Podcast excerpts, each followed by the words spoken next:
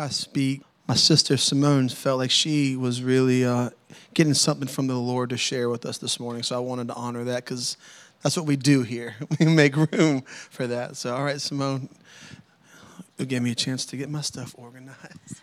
so, uh, what does nothing look like, right? Um,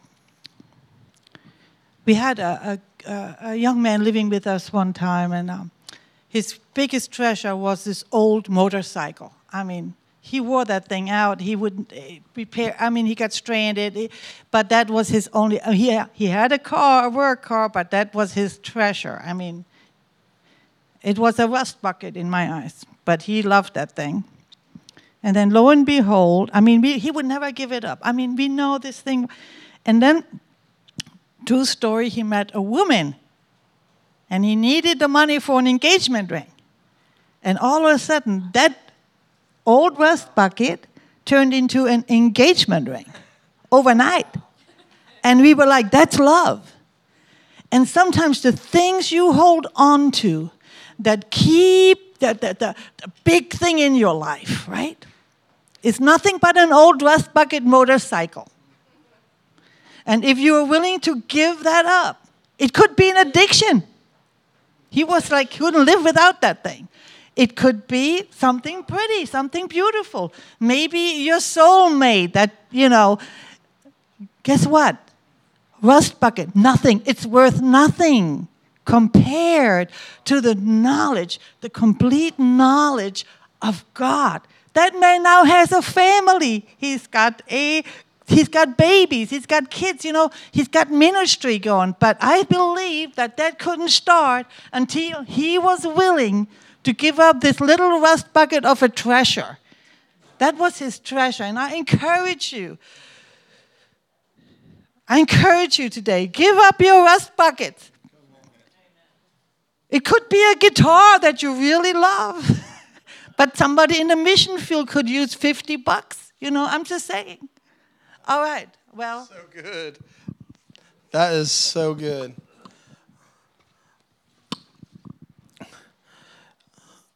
The Lord is so creative and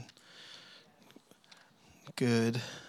Today, I have a message that uses a football analogy to talk about love. Come on. For, those of you who don't understand what that means, Valentine's Day is on Wednesday, and today's the Super Bowl. So, if I have to explain my joke, I guess it's not that good of a joke. So, But I wasn't trying to do that. I was not trying to do that.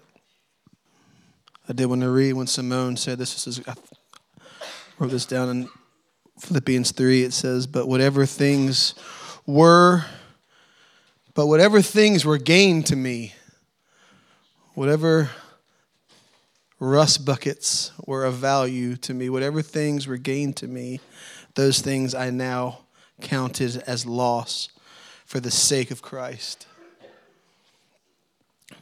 Isn't it interesting what happens when love comes into your life? I've been asking myself this question. The word that we got for this year, the whole Pictionary story, man, I just, I've been chewing on that. The whole get grounded in love. You've heard this, and I've been asking, the Lord, I agree, yes.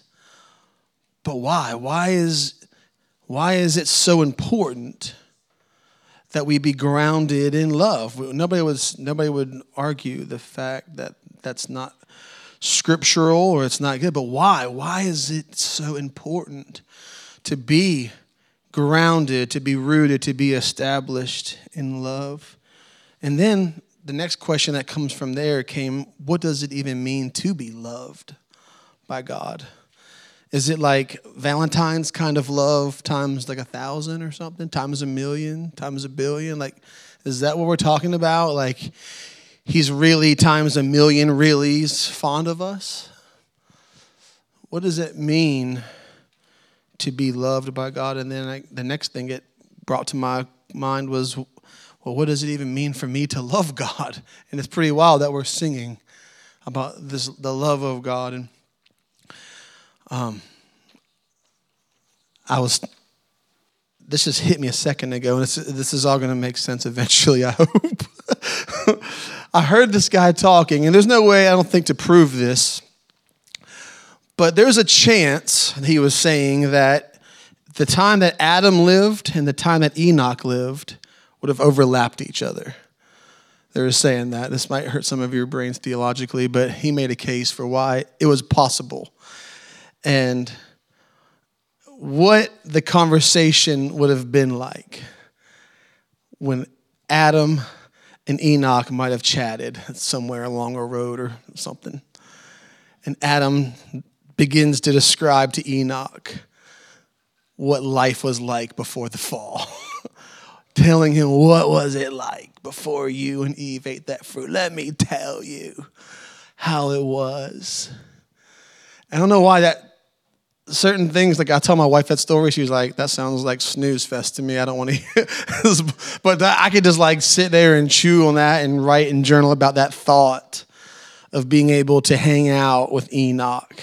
I mean, with Adam, and tell me the stories of what it was like before the fall. And as we were up here on stage, I felt like it is, that story came to my mind. And I feel like inside of every single one of us, there's the Spirit of God that it, it remembers. There is this remembering inside of us of what it was like before the fall.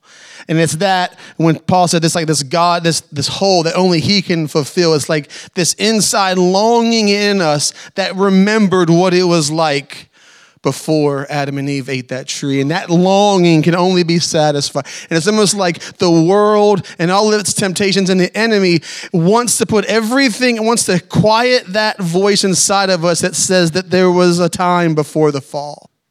Don't think about that. Shut that down. Fulfill it with something else. Just whatever you do, don't listen to that piece of you that remembers, that longs for unbroken fellowship with God. And I was sitting there in my worship. I was like, there was like a piece of me and a piece of every human being. It's a piece of you, it's a part of you, your spirit that knows what it was like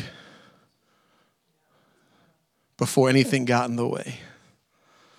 And for those of us who are saved, those of us who have experienced the love of Christ, those of us who are rooted, those of us who are established, those of us whose foundation is love, that part of us has now been satisfied because we have found that through Christ, even better than before the garden has been established.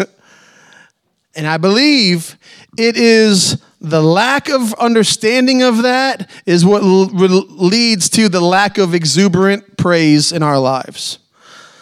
I believe it's the lack of understanding of what that means causes us to allow the world to outjoy us. I think it's the lack of understanding of that that allows the Super Bowl to out attend us. If we really knew, we really understood, which I believe the heart of God is for us to have that in the heart of the very real enemy is to keep you distracted from that, we would see a church alive, not because of our striving, not because of our, I mean, how perfect was that second song that Khalil led? How beautiful and powerful was that? Not through striving, not through performing, but by simply believing that what Jesus did was once and it was for all. And you can take it to the bank. And the enemy wants you to look at something or someone other than Jesus. Because as soon as you start to do that, he starts to rob you of your God given assignment to praise, to worship, to adore, to tell of his wonderful works. I want to establish something today I feel like the Lord showed me talking about the tree of the knowledge of good and evil. And this is a different kind of message for me. Um, but I'm gonna I'm gonna do my best to try to unpack what I feel like the Lord wants to show us about knowing His love, about being rooted in His love, being established in His love. And as we've heard several times, to know the love of Christ, right? And that knowing we have heard over and over again is more than just, I have some mental understanding. But before we can get there, I feel like there's something that is interesting to point out from Genesis chapter 2. and we're going to be at Genesis chapter 2. This is a very f- obviously familiar scripture, but it was just so cool. One of the ways that the Lord speaks to me uh, is taking walks with the Lord. It's very uncomplicated. Put on my shoes and I walk for a while. And my whole intention of that walk is just to hear the Lord. The Lord's always with us and the Lord's always speaking. But how many of you know you hear a little bit more when you're intentional about hearing?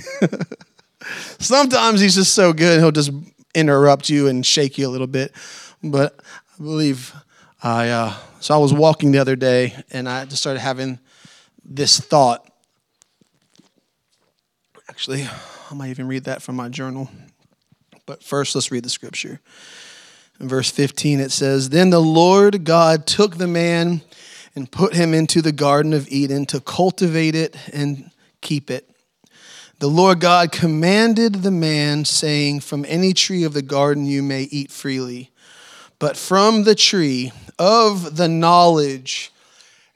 I want to focus on the word knowledge. Everybody say knowledge the not, from the tree of the knowledge of good and evil, you shall not eat, for in that day that you eat from it, you will surely die.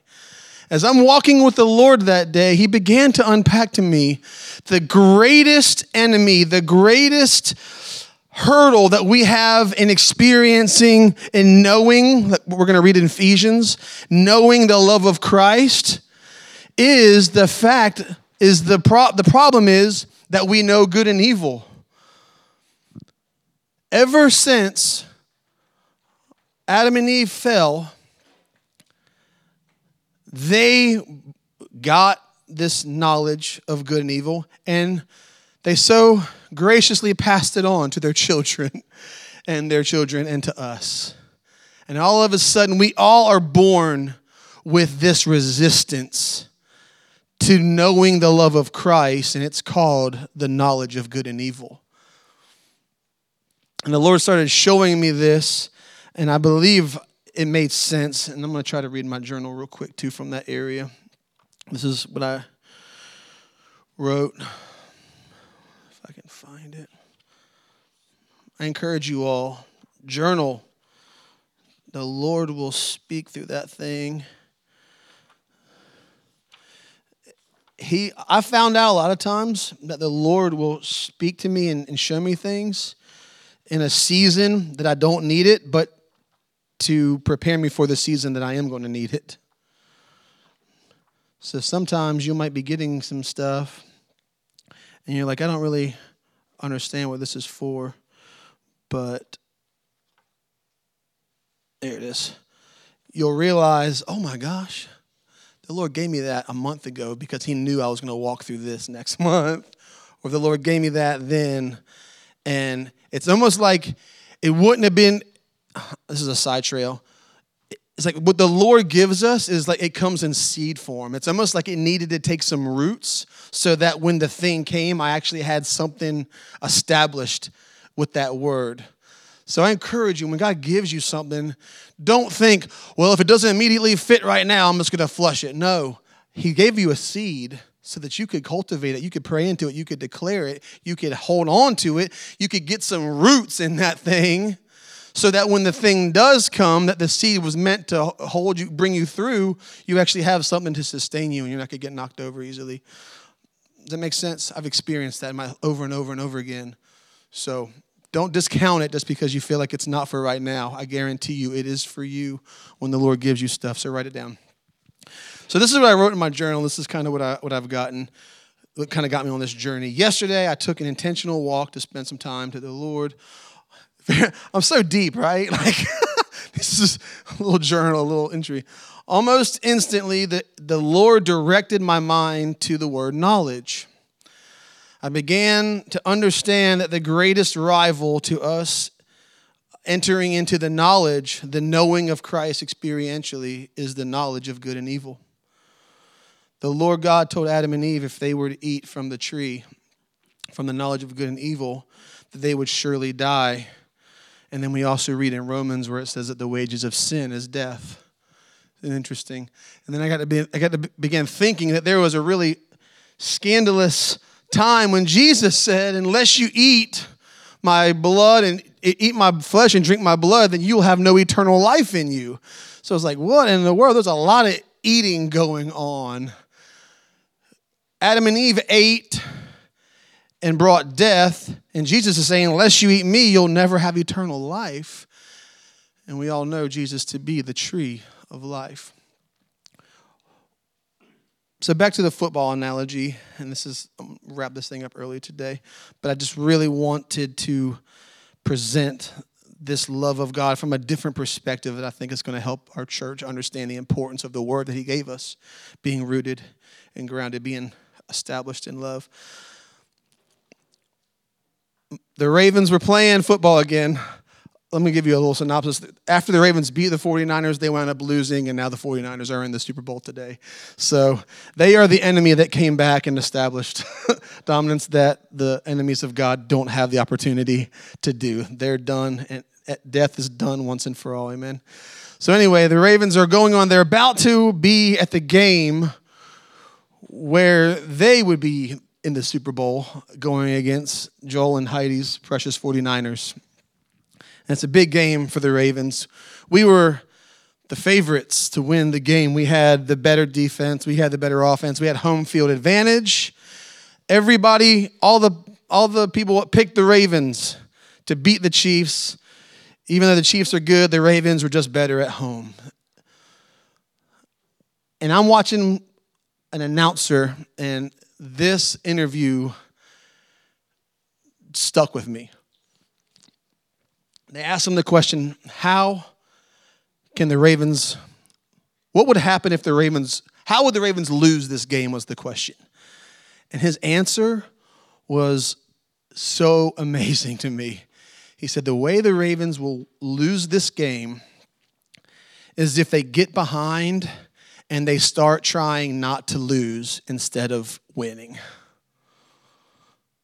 He said if they if they get if the Chiefs get ahead of them something will happen. And he started to describe this thing that happens in, in athletes where this subtle shift takes place where they start focusing on not losing instead of focusing on winning.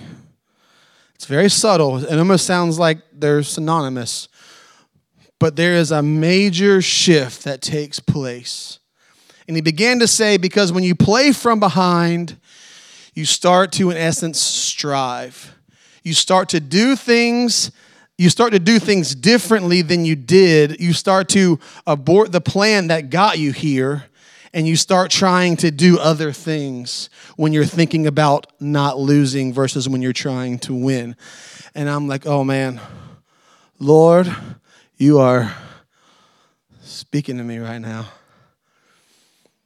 And there was this play, the play that it's I'm gonna need deliverance because it keeps ta- it keeps on taunting me as I see our number one wide receiver. He's getting the ball. He's he's completed the first down, so he has a whole new set of downs already, but they're behind. And instead of just taking the hit and being right there on the two yard line. For those of you who don't understand football, talk to somebody who does. I'm sorry if I'm losing you. But you could have taken the hit, be right there on the two yard line, and we could have just rushed it in for a very easy touchdown. But, oh, Zay Flowers didn't do that. Instead of taking the hit, Zay Flowers, I believe, was thinking about not losing and mistaken, instead of taking the he, he tries to do a little extra something He tries to reach out that extra two yards to get the ball into the end zone. And before it crosses the end zone line, a defender smacks it out of his hands. It goes into the end zone without him touching it, which means they don't get any points, which means the Chiefs actually get the ball and we get nothing. And I believe that play lost the game for us. I know you can't boil it down to one, but I believe Zay was trying to make something happen because he looked at the scoreboard and it said that they were down. And instead of trying to win the game, he was trying to not lose the game. What in the world is Josh giving us this football lecture for? I believe there's much of the church, there's much of the sons and daughters of God who have lost the vision of winning, and we live our lives tormented with this enemy thought of not losing. We are so We've become fear focused. We've become sin focused. We've become anxious. We become worried. We become bogged down and it's enemy this, enemy that, da da da da. And we are playing to not lose instead of what God has given us the ability. We have the ball.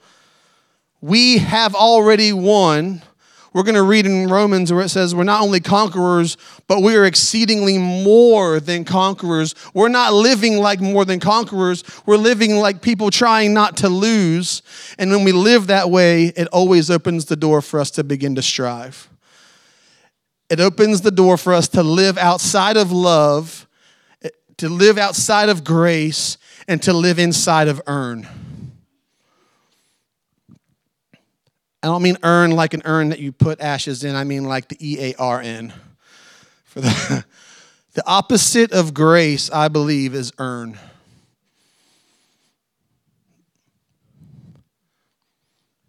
As soon as I, I believe that when we are trying not to lose, we are trying to earn. Our eyes are off of the one who has given us the victory.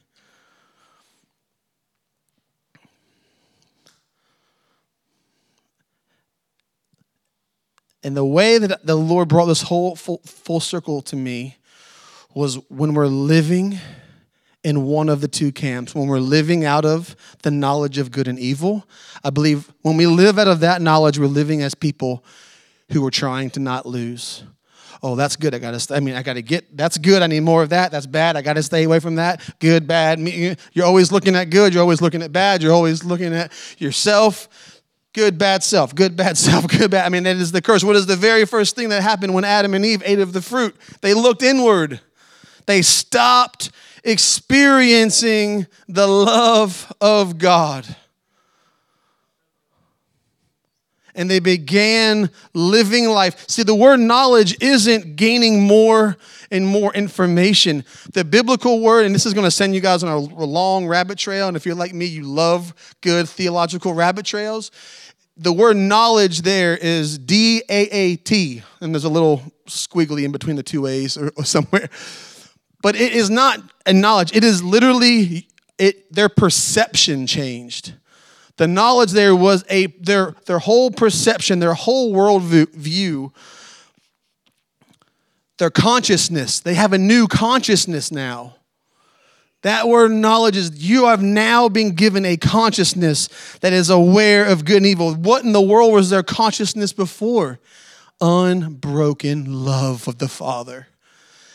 The love of God was the consciousness of Adam and Eve. And I believe if Enoch and Adam really talked, Adam would have been like, Bro, it's like all I knew before that fruit was like pure love. I didn't even, I didn't even, I didn't even know what naked was, bro. What? How can you not know it? I don't know. But I didn't. And all of a sudden I did. And all of a sudden, there was a new consciousness that took place. And like I said before, every single one of us, every son and daughter was now born with a knowledge of good and evil consciousness. And yet there was still something in us saying, This isn't what I was made for. I wasn't made to live with this consciousness. And we see throughout the Old Testament the law coming in, and all that did was drive home that sin consciousness, that good, that bad consciousness, more and more and more. It used different language. It used the idea of clean and unclean. Whoa. Go, go down that for a while. All of a sudden, clean and unclean is a thing, touchable and untouchable is a thing. The law only magnified what the tree of the knowledge of good and evil produced in them. It magnified this good and evil until until Jesus came. And I believe it's so important for us to be rooted and grounded in the love of God because when we experience the love of Christ, when we have this knowledge of his love, we're going to read in Ephesians 3. I believe this is Paul Noble's favorite verse on the planet. Is it your favorite? That's one of the favorites. It's interesting to me that they use the word. This is this was part of my walk again. I'm back to my walk. It was interesting to me. The Lord was showing me knowledge of tree of good and evil, knowledge of the love of Christ. That you would know the love of Christ. Oh, but there was this knowing of the tree. Why are these these two knowledges are literally fighting each other? There is a fight going on, and it's not for you to get more knowledge, it is a fight for your literal consciousness. It is a fight that your mind would have a new foundational consciousness, a new perspective. That at the same way that the tree of knowledge of good and evil changed the perspective of Adam and Eve and all their children, the love of Christ will change your perspective. It'll give you a new consciousness. And that's why I believe when we have that consciousness, we are no longer trying not to lose.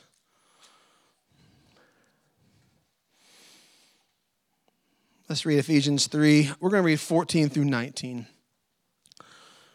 For this reason, I bow my knees before the Father, from whom every family in heaven and on earth derives its name, that he would grant to you, according to the riches of his glory, to be strengthened with power through his Spirit in the inner man, so that Christ may dwell in your hearts through faith, and that you, being rooted and grounded in love, may be able to comprehend with all the saints what is the breadth and the length and the height and the depth.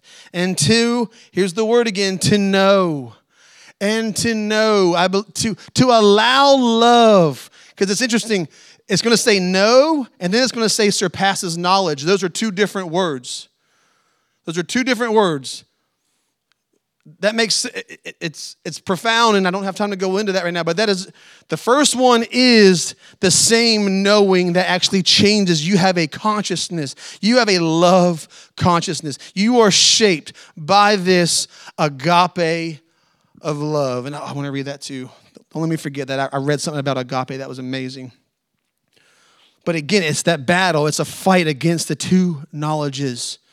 Will we allow our lives to be shaped by this. Oh, that's good. That's bad. Oh, I need to protest that people, and I oh, I need to support these people, and uh, that's all fine and good. But when we live there,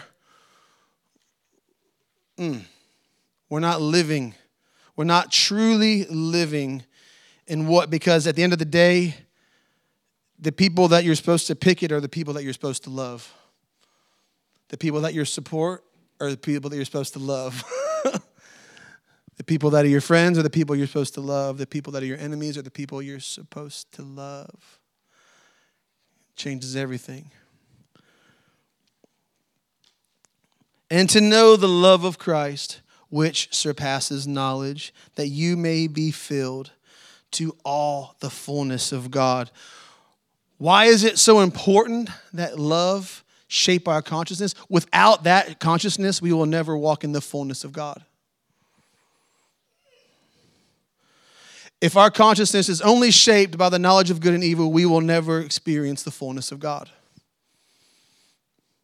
If we live day in, day out trying not to sin, we will never experience the fullness of God.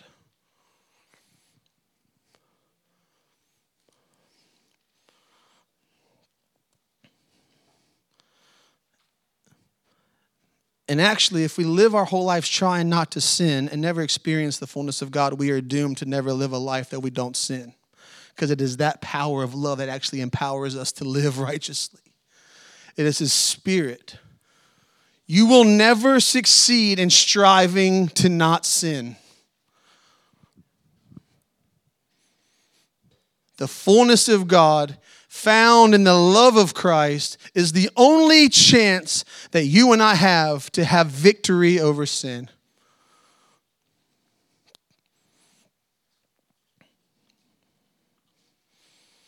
But what if I mess up? Repent and remind yourself of who you really are in Christ. That's not who I am. But I did. It doesn't matter what you did. You got to take a look at Jesus. What did he do?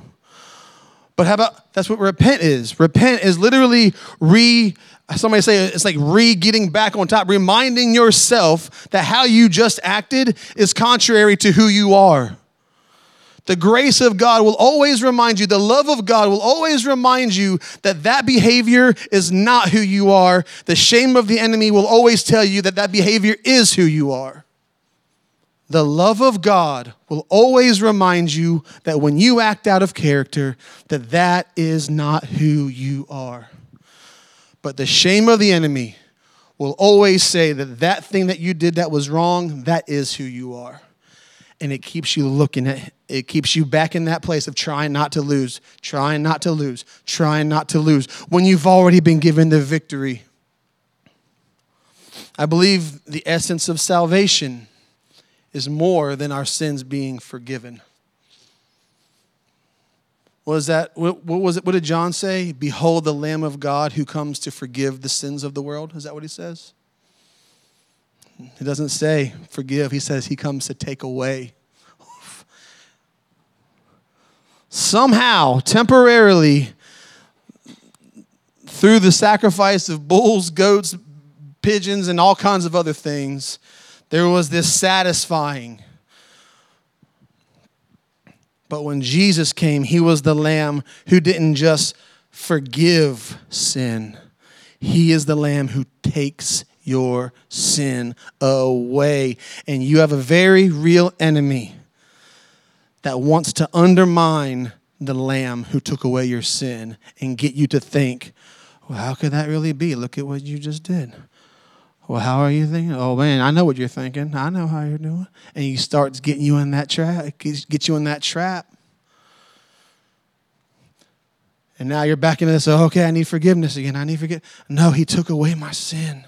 And when I do that thing, there is this thing inside of me. It's almost too good to be true. It's almost too good to be true that the Father would say, That is not who you are. Your identity as, as Jesus' identity was my beloved son. I love in the name beloved is actually your job. Be loved. In the title of Jesus that the Father gave him, my this is my beloved son in whom I'm well pleased. In the title, isn't that interesting? Back in the day, like people's titles, also like their last names had to go along with their their um uh, what you call it, their career, their their thing. Like blacksmith would like do something with metal or something, or I don't know. You can go through it, but I read that somewhere. Like people's last names a lot of times derived from their job, and I love that the father says, "This is my beloved son." And his job was to be loved, and he calls you beloved son. He calls you beloved daughter. And your job is not to be striving. Your job is not to be performing. Your job is to be loved.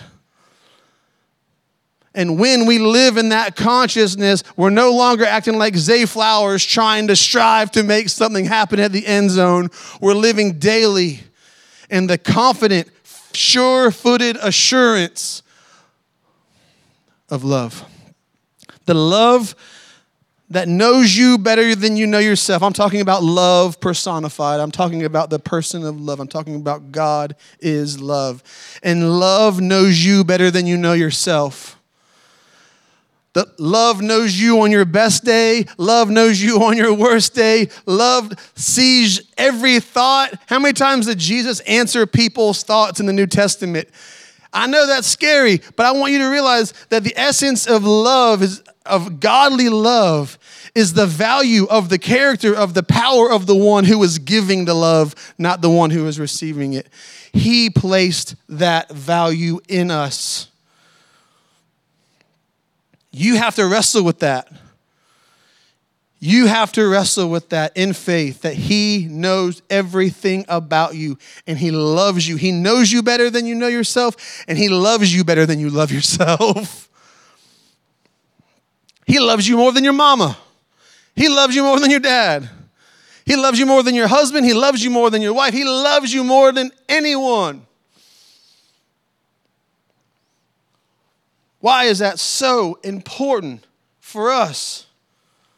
I want to read, I'm going to close this out by reading Romans chapter 8, 31 through 39. I did want to re- remember something here. When I'm reading John 3:16, it says, For God so loved the world that he gave his only begotten Son, so that whoever believes in him would not perish or die. And as I was thinking about that, it basically is saying whoever believes in him will no longer suffer the fate of those who live by the tree of the knowledge of good and evil because you will surely die when you do that tree. When you believe and you've experienced why did he send his son? Because God so loved. Because of love, he sent. And through love and through the sending, and by us believing, we no longer suffer the fate of the fruit of the tree of the knowledge of good and evil. We get to celebrate the victory of another tree. this is what is happening, y'all. This has happened. I'm telling you, this has happened. By faith, this is happened. In Christ, this is happened. By believing, this has happened. And I know it's so hard because you know you, and I know me. Can I confess something? This is funny. I'm seeing John look at me, and it made me think of a funny story. The other week, the other week, I got an email from Jesse. and it was like the new podcast is out, or you can go to this link to check out our YouTube page. Oh man, this is so funny now because this is embarrassing, but I think it's it's awesome because love showed me another way. And you know what thought came into my mind when I went to that YouTube link? Because I saw the link and I saw how many views that particular message got. Y'all know where this is going, maybe. I started, well, I know what Sunday I preached. I'm going to go back and see how many views I got. I went back to September, y'all. I was, oh man. And there were some that got some a good amount of views for our church size, and there were some that didn't. And everyone that got a lot, I'm like, whoo, I must have been good that day. And the ones that got low, I was like, oh man, God, I must have missed it that day. Where am I at? I'm in that. I am not living in the consciousness of love. I have allowed that little thing to creep in there to make me not want to lose instead of living in victory. I don't care how many views I've got. I am sure my foundation, my sure footed life has nothing to do with how anointed I was that particular Sunday. And the enemy was trying to get me into that, trying to get me to look, trying to get me to get my identity in being a good, well viewed preacher. And I'm only talking like 55 or 75 views. It's nothing at all, y'all. This is very little. It's crazy what the enemy will do to get your eyes off of love. Anywhere I am deficient in love, I'm going to try to find it somewhere else. I was literally trying to find this sense of validation by views on YouTube. I know it's ridiculous when I say it out loud, and I can say it with a smile because I've repented. And I know better now than I did then how much He loves me, and His love is what validates me. He saw me scrolling. he saw me scrolling. He knows my thoughts.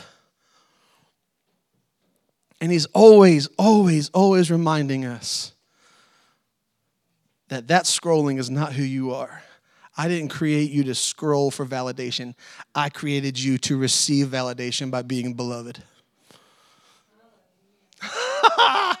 that will get you excited. That will drive out some fear because I believe a lot of the fear that we have is because we need that validation or that acceptance from that person. But when I am absolutely established in love, man, I can care about you without caring about what you think about me.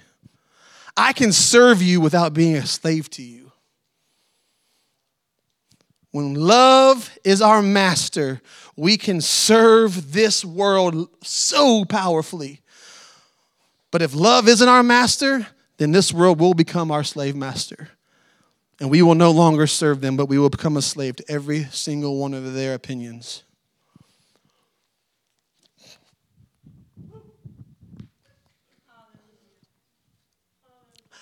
That just makes me want to smile. it really does. It really does make me want to smile. I'm, I'm, I'm smiling. It, it makes me smile. I'm, I'm done. I'm done wanting to smile. I'm smiling. I am smiling. I'm done wanting to rejoice. I'm rejoicing. I'm done wanting to be free. I am free, and I am not going to make any apologies for it. I'm not gonna make it. And the more I get a hold of this, the more offensive I might become, and the more loud I might be, and the more, I don't know, annoying even. That's okay. You thinking I'm annoying doesn't mean anything to me in the sense that I know who I am. And my job is to be loved. My job is to not be patted on the back. My job is to be loved. My job is not to be liked on Facebook, YouTube, or social media. My job is to be loved. My job is not to have a bunch of friends and a pedestal and a bunch of money. My job is to be loved. I love Kris Vallotton quote I heard years ago. He said, When it comes to your job, do for love what you used to do for money. It'll change everything. It'll absolutely change everything.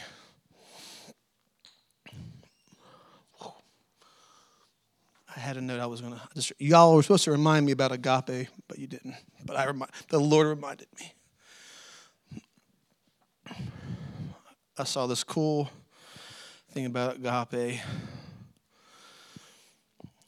Agape speaks of a love which is, and by the way, agape is the word that, that is used uh, on how God loves us. I'm kind of answering that question. What does it mean to be loved by God? I kind of touched on that a little bit. He knows you. He knows you. I love my, my kids are singing this fun song. Uh, for, uh, for you formed my inward parts. You knitted me together. You knitted me together in my mother's womb. For it's great. He knitted you together in your mother's womb. he formed you. In, He knows you. He knows you. For I am fearfully and what? No, I'm sorry. I'm, I'm gonna, my kids were here right now, they'd probably start singing it with me, or they'd probably be face palming and saying my dad's embarrassing. I don't know which one it would be. Um, they're at that age. Anyway, uh, sometimes I'm, I'm, I'm rabbit trail. Here's agape, y'all. Here he is. Speaks of a love which is awakened by a sense of value in an object which causes one to prize it. Agape speaks of a love which is awakened by a sense of value in an object which causes one to prize it. I love uh, a guy named Dan Mohler. If you don't know Dan Mohler, he has this amazing teaching about a car. And he says, somebody is not willing to pay for something more than it's worth. If I'm bringing Lonnie's 1992 Toyota Camry, what I'm not going to get $50,000. Nobody's willing to pay $50,000 for a 1992 Toyota Camry with 200,000 miles on it. You will pay. it's even older than it's even older than 92. he gives a great example and he says the pro, the value of something is found in how much someone's willing to pay for it. And what did God pay for you? What did God pay for you? You can walk around with this, oh, I'm just to win, I'm just this, this, this, and this. And all the while, God is saying, I paid the highest price that has ever been paid for anything or anyone in all of history for you. How dare you say that I'm worthless? When you say, when I say that I'm worthless, I'm basically raising my fist to God and say, what you paid for me doesn't determine my value. And that's what the enemy wants you to believe. The enemy wants you to believe that you're worthless. And somehow the love of God on the cross of Christ was in no way indicative of the love that he feels for you, but some deep down obligation to begrudgingly redeem all of humanity I encourage you to repent of that way of thinking and know that He values you because the price He paid for you reveals your worth to Him. That's agape. Agape determines the worth, not the person being bought. The object being bought doesn't determine the worth. The value of the one buying it. How much does that mean to you? How much do we mean to him that he was willing to pay for us? That's love. Yet, while we were still sinners. All right, let's read Romans chapter 8 together. I'm to I'm to spice it up, y'all. I have loved reading the Passion Translation, this verse particular. It's to be a little bit longer. You're probably not to be able to follow along. But hold on. I'm to read this to you, though, and just, maybe just receive this. Um, this is, if you want to put that down your notes, Romans 8, 31 through 39, I'm going to read. the title of this section, they call it The Triumph of God's Love. Isn't that amazing? the triumph of God's love. So, what does all this mean? Actually, I'm going to pray first. Holy Spirit, as I read this today, we invite you to make us aware of the price that was paid, the love that was lavished,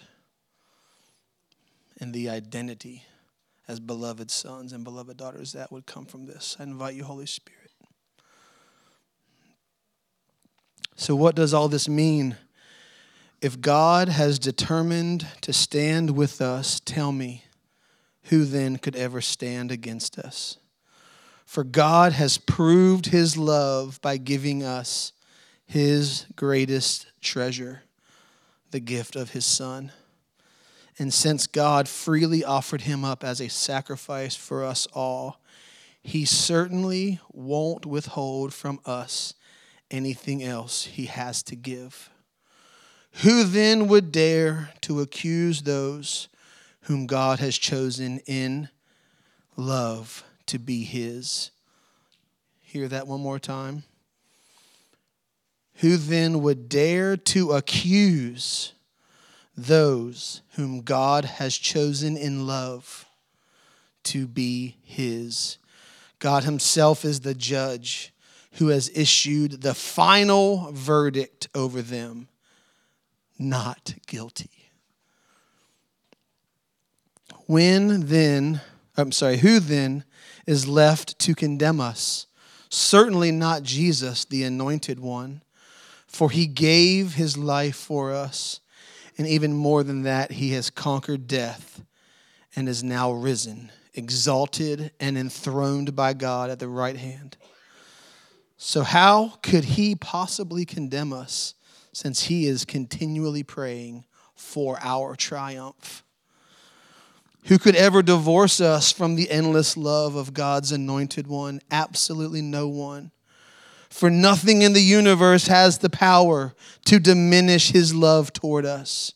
Troubles, pressures, and problems are unable to come between us and heaven's love. What about persecutions, deprivation, dangers, and death? No, for they are all impotent to hinder the omnipotent love, even though it is written, All day long we face death threats for your sake, God. We are considered to be nothing more than sheep to be slaughtered. Yet, even in the midst of all these things, we triumph over them all. For God has made us to be more than conquerors, and his love demonstrated is our glorious victory over everything. How many of you all knew that that scripture, that we are more than conquerors, was associated with God's love? more than conquerors, and his love demonstrated is our glorious victory over everything. So now I live with the confidence that there is nothing in the universe. There is nothing in the universe with the power to separate us from God's love. I'm convinced that his love will still triumph over death. Love's troubles, life's troubles, fallen angels, or dark rulers in the heavens. There is nothing in our present or our future circumstances that can weaken his love.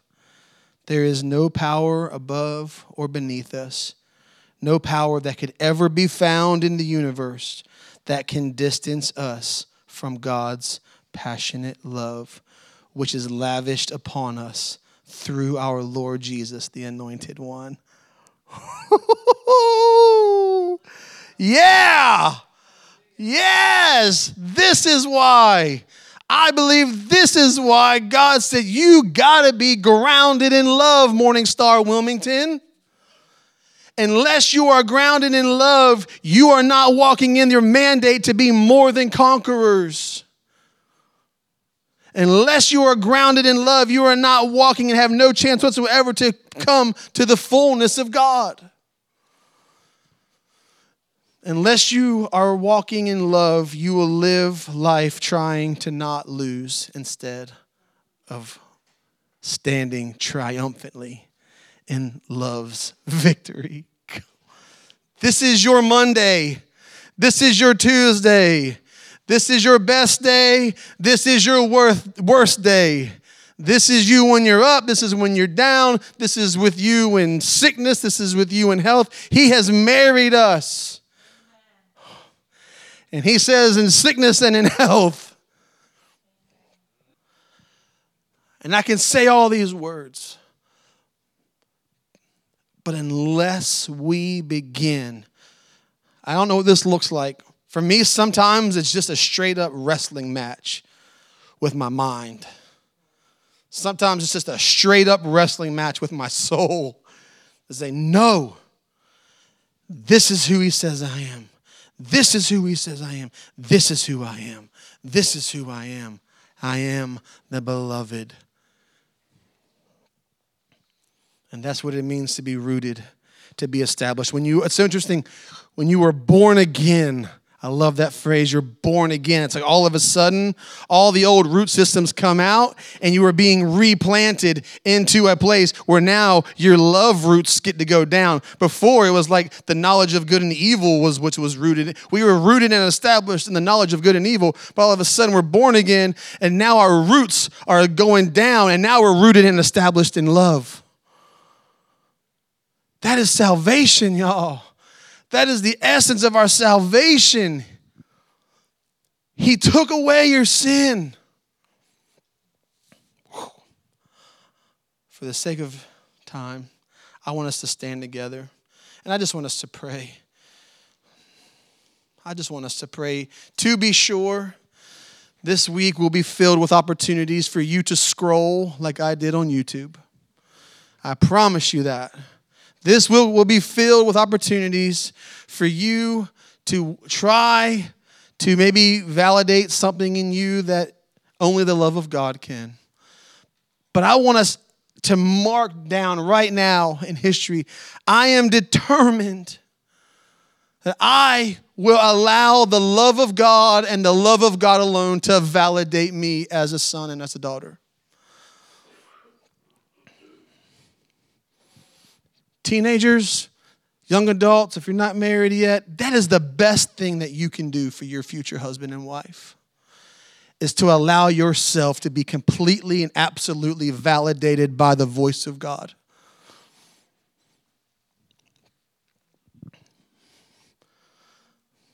That is the only way a marriage can be successful is when a man knows that he is a beloved son and a daughter knows that she is a beloved daughter and they don't need something from each other to try to validate that thing it is two whole people coming together to make one whole marriage jerry maguire got it wrong y'all that person does not complete you. The Lord Jesus completes you.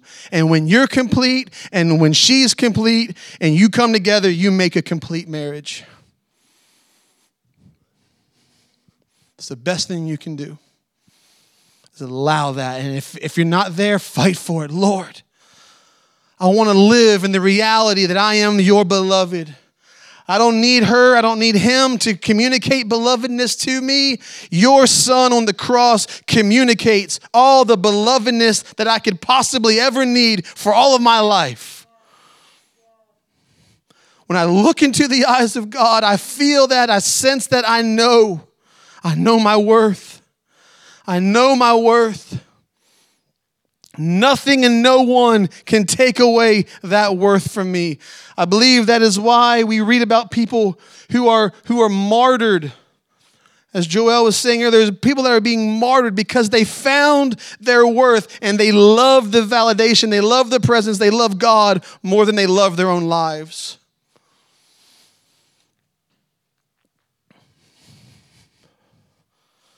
So I just encourage us this morning to, de- de- declare this I, Lord Jesus, will not allow anything to validate me but your love. Your love and your love alone is my validation. Your love and your love alone is the nutrients that my spirit and my soul and even my flesh long for. We cry out for you, Lord. We will never outgrow. We will never mature to a place where we say we don't need your love anymore. We've got it on our own. We will never outgrow that. Actually, maturity, as we mature, we will realize more and more and more how much we absolutely need to be bathed and aware and filled and full of His love. The older we get, and the more mature in Him we get. We will never outgrow this, Lord. We will never outgrow this, and we repent forever thinking that there was something that we could do other than be loved. And Lord, as we stand in this place, I will not allow ministry. I will not allow the, the, the, lie that ministry is somehow going to validate me. Absolutely not. I repent of that thinking. I repent of striving because there's something in me doing for you, God. I repent of trying to do things for you when all along you said, I want to do this with you, my beloved. I want to do this with you, son. I want to do this with you. Stop all the doing for me and let's be together. Let's do this together.